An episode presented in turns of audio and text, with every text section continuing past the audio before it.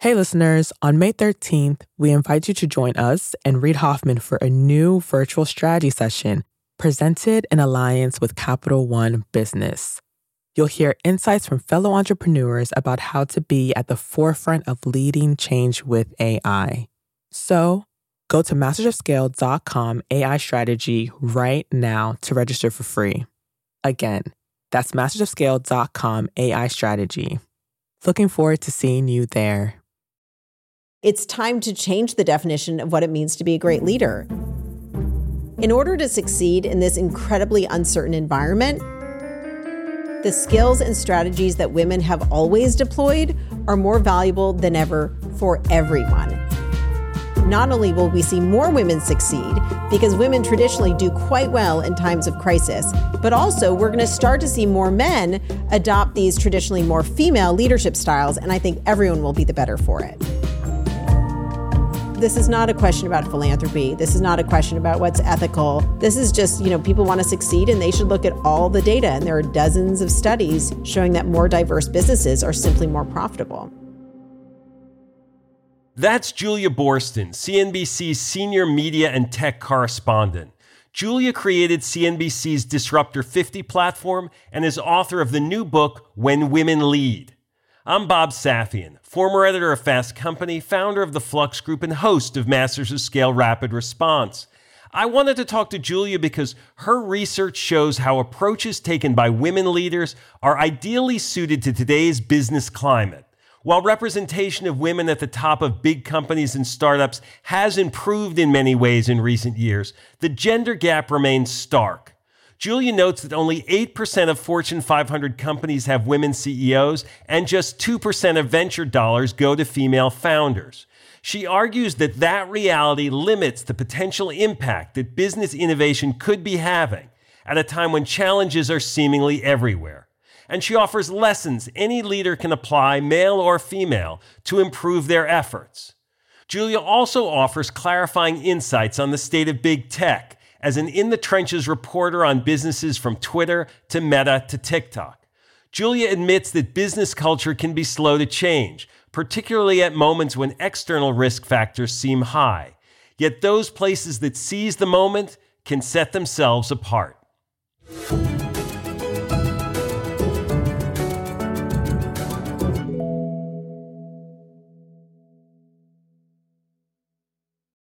We'll start the show in a moment after a word from our premier brand partner, Capital One Business.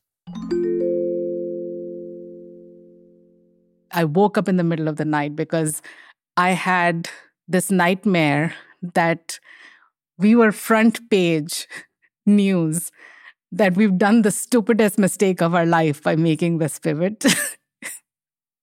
That's Aparna Saran, Chief Marketing Officer for Capital One Business, and she's recalling a moment from her previous position at Capital One when she was heading up a team designing a new business card.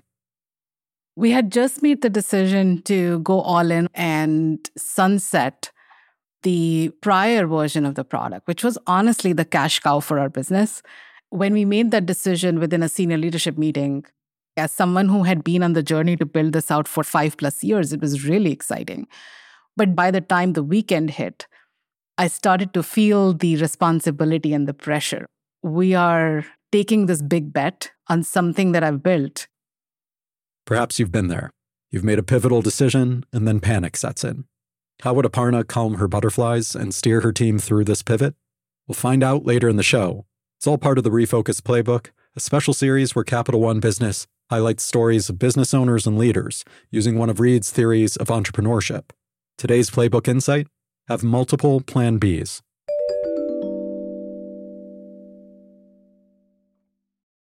I'm Bob Safian. I'm here with Julia Boorstin, uh, CNBC's senior media and tech correspondent and author of the new book, When Women Lead. Julia, thanks for joining us. It's great to be here. I'm a huge fan of the podcast. So, you and I worked together back in the day at Fortune magazine before you made the full time jump to television, well before I started working in audio. The media business has changed so much during that time. Business overall has changed a lot. I don't think I've ever asked you what prompted you to go into business journalism in the first place and like what's made you stay in it all this time? I've been a business journalist for 22 years now, the past 16 years at CNBC, and I applied to dozens of magazines, wanting to work in the magazine business in 2000 when I graduated college. And the best job offer came from Fortune magazine. So I was the last person hired before the market crashed the reason I fell in love with business journalism and still do today is it's such a great window to tell serious stories about the people, the companies, and the trends that are most important in society. The business lens is such a powerful and valuable way to look at what really matters and what is really impacting people's lives. If you look at the power of the tech giants, I mean, it's just remarkable. They're really transforming the way we live, interact with each other, et cetera. So I feel very grateful to get an opportunity to talk to their leaders and examine not only how they're growing, but how they're really shaping society. I mean, if you look at what Mark Zuckerberg is trying to do with Meta, or the idea that Amazon is not just an e commerce platform, but it's turned into this super app of sorts, these things have really long term implications for how we live. Yeah, well, I, I'd love to want to ask you more about some of these tech leaders and tech companies. But first, I want to congratulate you on the book when women lead. It is a different kind of cultural window that you're using as you look at the book. What prompted you to take on the book at this point? I've always been really inspired by entrepreneurs. And at CNBC, I created the Disruptor 50 list, which is a way to look at startups within the context of CNBC's focus on public companies. The 50 fastest growing private companies. I've gotten to interview fascinating entrepreneurs and literally thousands of CEOs over the past five or so years, I've noticed that the female leaders started to become a little bit more common. And I was seeing in the data that these women were certainly exceptions to the rule. As of May, female CEOs represented 8.5% of the CEOs in the Fortune 500. Last year, female founders drew just 2% of all venture capital dollars. Co ed teams drew about 15.5%, and male only founding teams drew 82% of all venture capital dollars. I was seeing these crazy gender gaps, and I was so impressed by the women who had defied the odds and managed to succeed despite that very little access to capital. And I also thought if we could identify the strategies and strengths of this small group of women that had managed to defy the odds, then there would be valuable lessons for anyone who wants to succeed in business. From there, I ended up doing 120 interviews with women. I realized there were these common threads, common characteristics, strategies, skills, not only found to be more likely to be adopted by women, but are actually incredibly valuable if anyone deploys these strategies.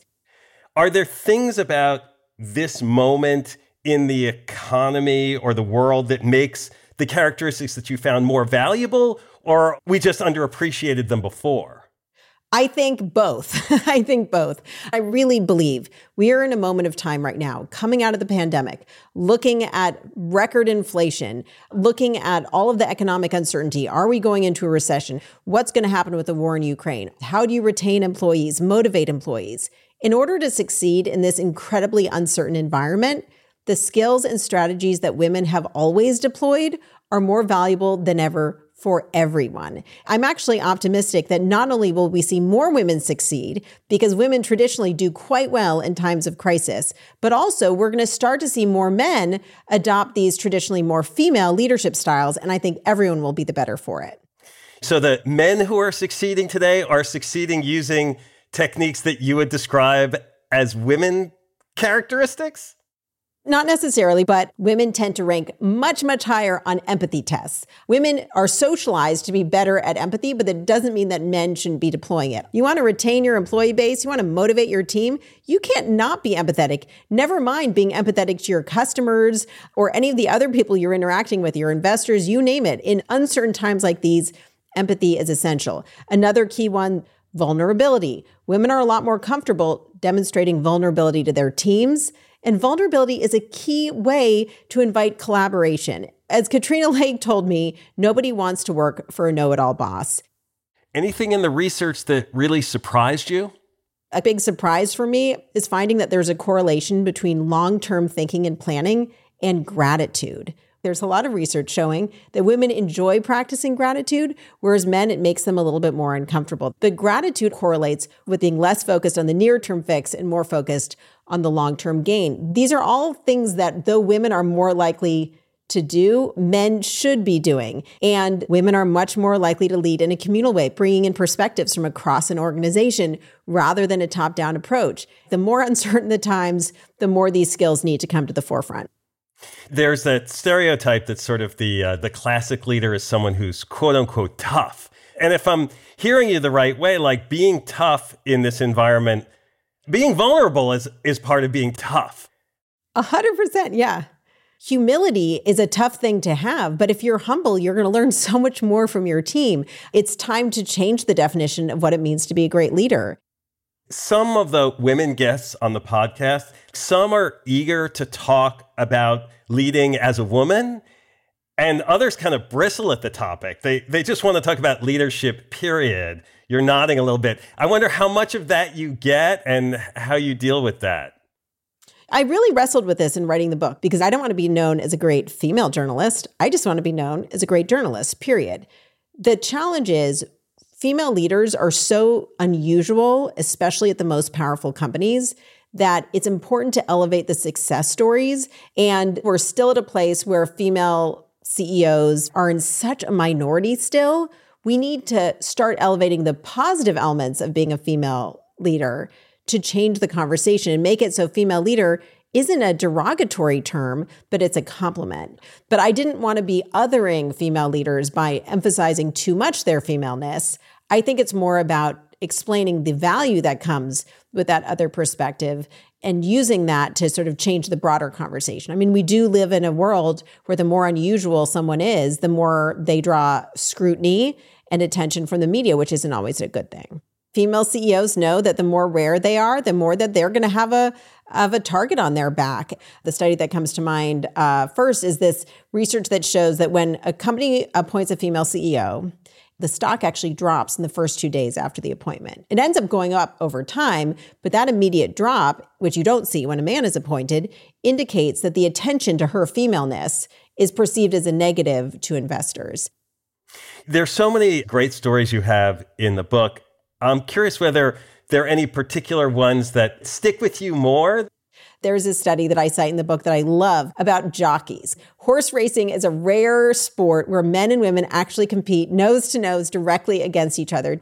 These academics, based out of the UK, found that the more unusual women were in a certain horse racing category, the more the betting public assumed they wouldn't be good in that category. Women don't compete often in hurdle races, so people bet against women in hurdle races, and these uh, horse race bettors ended up losing money. I think understanding that that's what's happening is really powerful to help change that. There's one story that I think sums up a lot of the underestimated advantages of female leadership. And I think about the lessons daily. And that is a woman named Toyin Ajayi. She's a doctor, CEO of a company called Cityblock Health. She was inspired by her experience working in Sierra Leone, trying to fix a pediatric hospital. And she realized that with all these problems, the fundamental issue is there was no running water in the hospital. She was like, we can't fix anything until we fix the water supply. They got a plumber to fix it ultimately. But she says, whenever she's dealing with a problem, she says, what is the water supply that we need to fix? What is the fundamental issue? She founded Cityblock Health because she saw in Boston, low income patients were coming into the emergency room month after month and not really getting healthier. Cityblock Health totally reverses the power dynamic oftentimes having doctors visit patients in their homes. They have people who are effectively social workers working with Cityblock to help their patients get social services, get housing, and helping them really become big picture healthier. And unlike many healthcare systems, which get paid on the volume of care, Cityblock gets paid on the long term outcome. So to me, that's a totally different way of thinking about something that is so fundamentally important. Toyin's, you know, empathetic view of getting to the underlying root of the problem and just not being afraid to do things really differently. So many of these women have been outsiders to the traditional business power structures. They've been able to use that outsider perspective as a kind of superpower to bring a new, fresh set of eyes to solving a decades old problem. We'll be back in a moment after a word from our premier brand partner, Capital One Business. There was panic that set in that night because I didn't want to let people down. We're back with Aparna Saran of Capital One Business. She was recalling the time she woke up in a cold sweat, terrified that the new product she had been working on might fail. So the next morning, she sat down and wrote an email. It was Sunday morning, and I said, you know what? I'm going to just like share this with my peers. It was very emotional. It was like sort of a cry for help.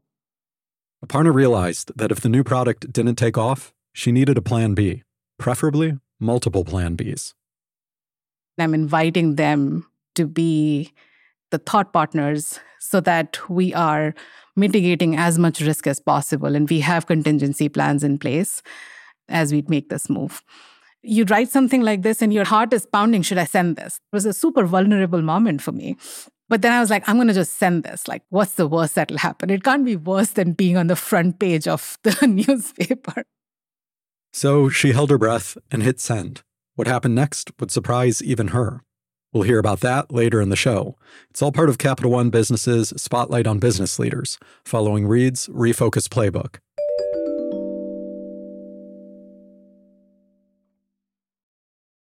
Before the break, we heard from CNBC's Julia Boorstin about how the business world would benefit by embracing the approaches of women leaders. Now she shares insights from her in the trenches reporting on tech and social media, from Elon Musk to TikTok. Plus, she shares some final lessons about diversity, destiny, and the role of networks in generating lasting positive change.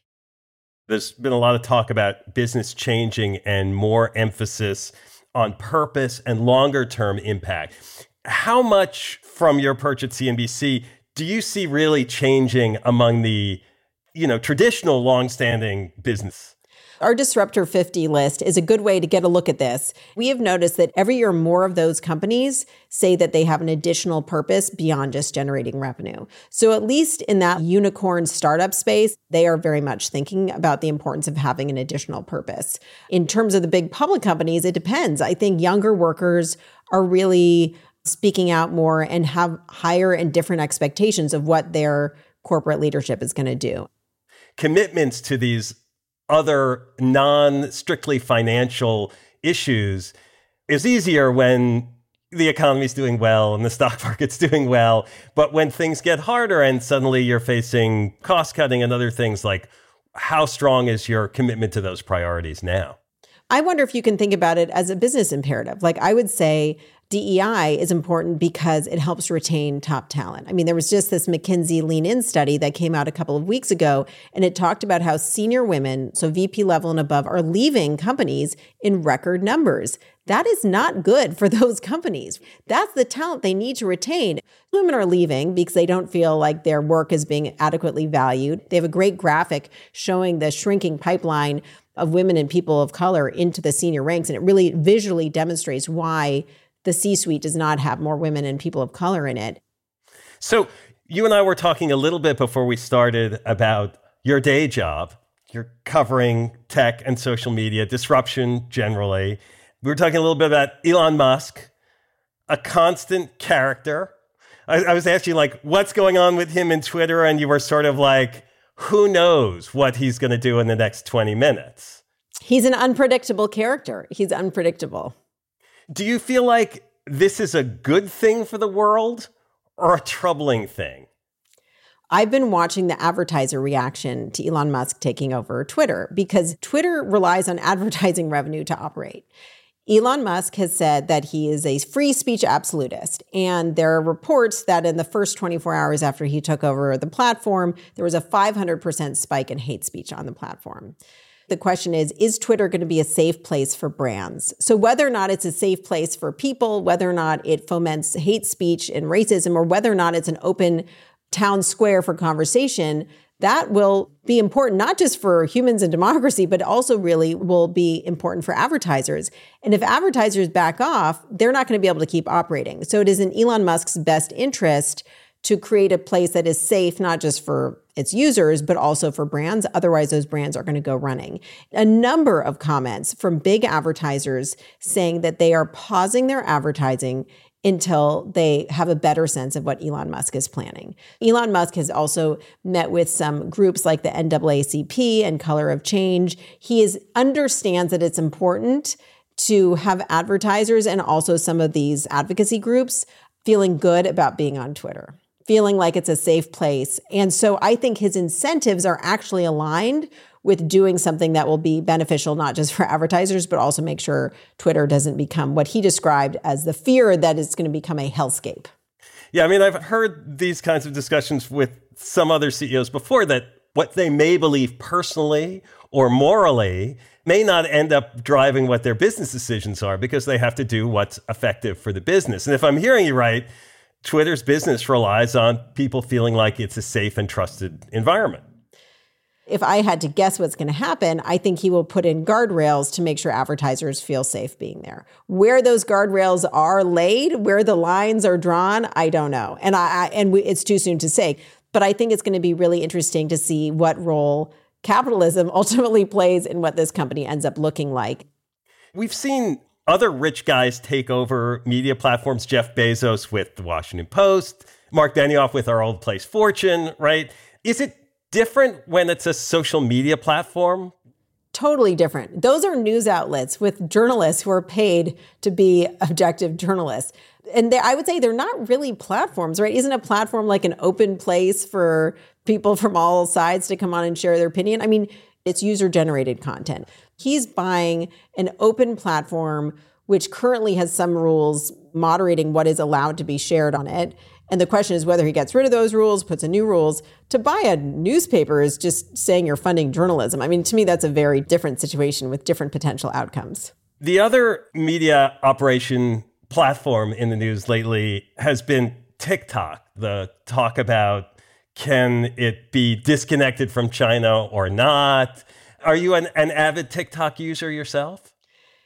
I'm not an avid TikTok user myself, but I am a student of the platform and I reported on all of the news around the Trump administration um, wanting to make ByteDance, divest TikTok. It was one of the weirder stories I've reported on in terms of it being very unpredictable. We've been reporting on the fact that one of the five FCC commissioners has been very outspoken, saying he does not understand how TikTok could possibly keep operating the way it is. And he's advocating for it effectively to be shut down. I don't think that's likely to happen. But it's possible CFIUS will force a divestiture and, and make it be owned by a US based company. Can you briefly explain what CFIUS is in case some listeners aren't familiar with it? CFIUS is the Treasury's Committee on Foreign Investment in the United States. They're the only ones who can decide what to do with TikTok. It's not up to the FCC, it's not up to Congress, it's up to this Treasury Committee on Foreign Investment in the US. But no one knows quite what's going to happen. TikTok is an incredibly popular platform. So, whatever politician decides that it's going to be shut down, that person would not be very popular. I think there could be some sort of regulation of TikTok. I would not guess that it would be shut down entirely, but it's in the hands of CFIUS right now. From what I understand, they're in the midst of this this review process that they will neither comment on nor confirm is happening, but it's really fascinating. And it's really been incredibly popular. I mean, not only taking eyeballs, but also ad dollars from all of these different platforms. Yeah, no, it, it is a bizarre story. The prospect that it would be shut down. But in the competitive field between US tech companies and Chinese tech companies, you know, TikTok became like the poster child, right? It's going to be interesting to see how it's used as a pawn in this US China negotiation. At the end of the day, it's working at, from a social media standpoint, but it doesn't have the same oversight as a US based company does. And it is making efforts to tamp down on misinformation and disinformation around the election, but I think it's increasingly going to face scrutiny about that. So you bounce back and forth between covering all of this news about these companies and individuals who we're all fascinated with and working on the on the book. And I'm curious what kind of feedback you've gotten from your sources from the book and how they're reacting to their stories being out in the world. There's just been such an energy. There is a sense that this is a moment for women to take more control of their lives and their careers in the business world. We're all watching the revolution that's happening in Iran and the role that women are playing in in leading that revolution. And so um, it's just been thrilling to connect with women around the country about their potential, their sort of underestimated superpowers. And in this moment, some people might say, well, it's destined to change. You're shaking your head a little bit. I don't think anything is destined to change. I think about what my mom told me when I was 13 years old, which is that by the time I was in the working world, things would be equal. There would be no gender gaps, there would be no pay gap. But here we are, and there are persistent pay gaps, particularly for women of color. If the Fortune 500 has 8.5% female CEOs, and that's an all time high, I mean, change is not happening. I mean, there are all these studies showing that it'll be over a century before there is gender equity in the workplace and that time frame has been elongated by the pandemic so i don't think anything's inevitable and i think men and women need to be aware of what financial opportunities are missed if there is not more diversity in leadership and diversity in business. And this is not a question about philanthropy. This is not a question about what's ethical. This is just, you know, people want to succeed and they should look at all the data. And there are dozens of studies showing that more diverse businesses are simply more profitable. So, not destiny then, but reasons for hope or, or data that fuels hope. So, for all of my concern that the pace of change is glacial, I am incredibly optimistic, not only because there are all these phenomenal women who are role models who I write about in my book, but also because there's so much happening in terms of networks and communities to help women help each other. There's so much research about the power of these communities to not only defeat the negative impact of bias, but really help women advance in the workplace. So whether it's organizations like AllRaise, which are creating these cohorts of female founders to support each other, or companies like Chief, which are networks for women at the VP level and above, these are tools for women that didn't really exist five or 10 years ago. So I think that's a reason for optimism. You know, obviously technology is a is an amazing, amazing thing. And when it can bring people together and help them help each other, that's when it can be a game changer. Well, Julia, this this has been great, and thank you so much for spending the time with us. It's totally my pleasure. And now, a final word from our brand partner, Capital One Business. Throughout the day, text messages and emails kept pouring in. Whatever you need, just let us know. We're back one more time with Aparna Saran of Capital One Business. She was telling us about a Sunday morning email she fired off in a moment of panic. Minutes later, her inbox was overflowing, and the support she found wasn't just emotional, it was practical. We talked about detailed contingency plans and we created our go to market strategy. Before we are in full rollout mode, we had stage gates so that we could test and quickly learn and iterate. And within a matter of like six months, as we were rolling things out channel by channel, those stage gates would allow us to pivot if we saw something that we didn't like. That day, Aparna learned a lesson that stayed with her. Having multiple plan Bs doesn't just expand your options, it gives you new opportunities. The best way to pivot is actually open doors for thoughtful conversations because humility in knowing that you actually don't know everything, as well as the empathy in knowing that disruption is always drastic and abrupt, helps you go through that pivot with other people in a very different way Capital One Business is proud to support entrepreneurs and leaders working to scale their impact, from Fortune 500s to first time business owners. For more resources to help drive your business forward, visit CapitalOne.com slash business hub. That's CapitalOne.com slash business hub. Masters of Scale Rapid Response is a WaitWhat original. It's hosted by me, Bob Safian, Masters of Scale's editor at large. Masters of Scale host is Reid Hoffman. Our executive producers are June Cohen, Deron Triff, and Jordan McLeod. Our head of content and production is Lori Hoffman. Our producer is Marie McCoy Thompson. Scripts by Alex Morris and Tucker Legerski. Our music director is Ryan Holladay. Original music and sound design by Eduardo Rivera. Audio editing by Keith J. Nelson, Stephen Davies, Andrew Nault, and Mike Gallagher. Mixing and mastering by Aaron Bastinelli. Special thanks to Adam Skuse, Catherine Clark Gray, Emily McManus, Adam Heiner, Colin Howarth, Tim Cronin, Kelsey Capitano, Sammy Aputa, Anna Pizzino, Sarah Tartar, Leah Sarametis, Charlie Meneses, Chinemia Zequena, Aria Finger, and Saida Sapieva. Visit mastersofscale.com slash rapid response to find the transcript for this episode, and please subscribe to our email newsletter. Become a member of Masters of Scale to get access to a year's worth of courses and content on the Masters of Scale Courses app. Find out more at mastersofscale.com slash membership.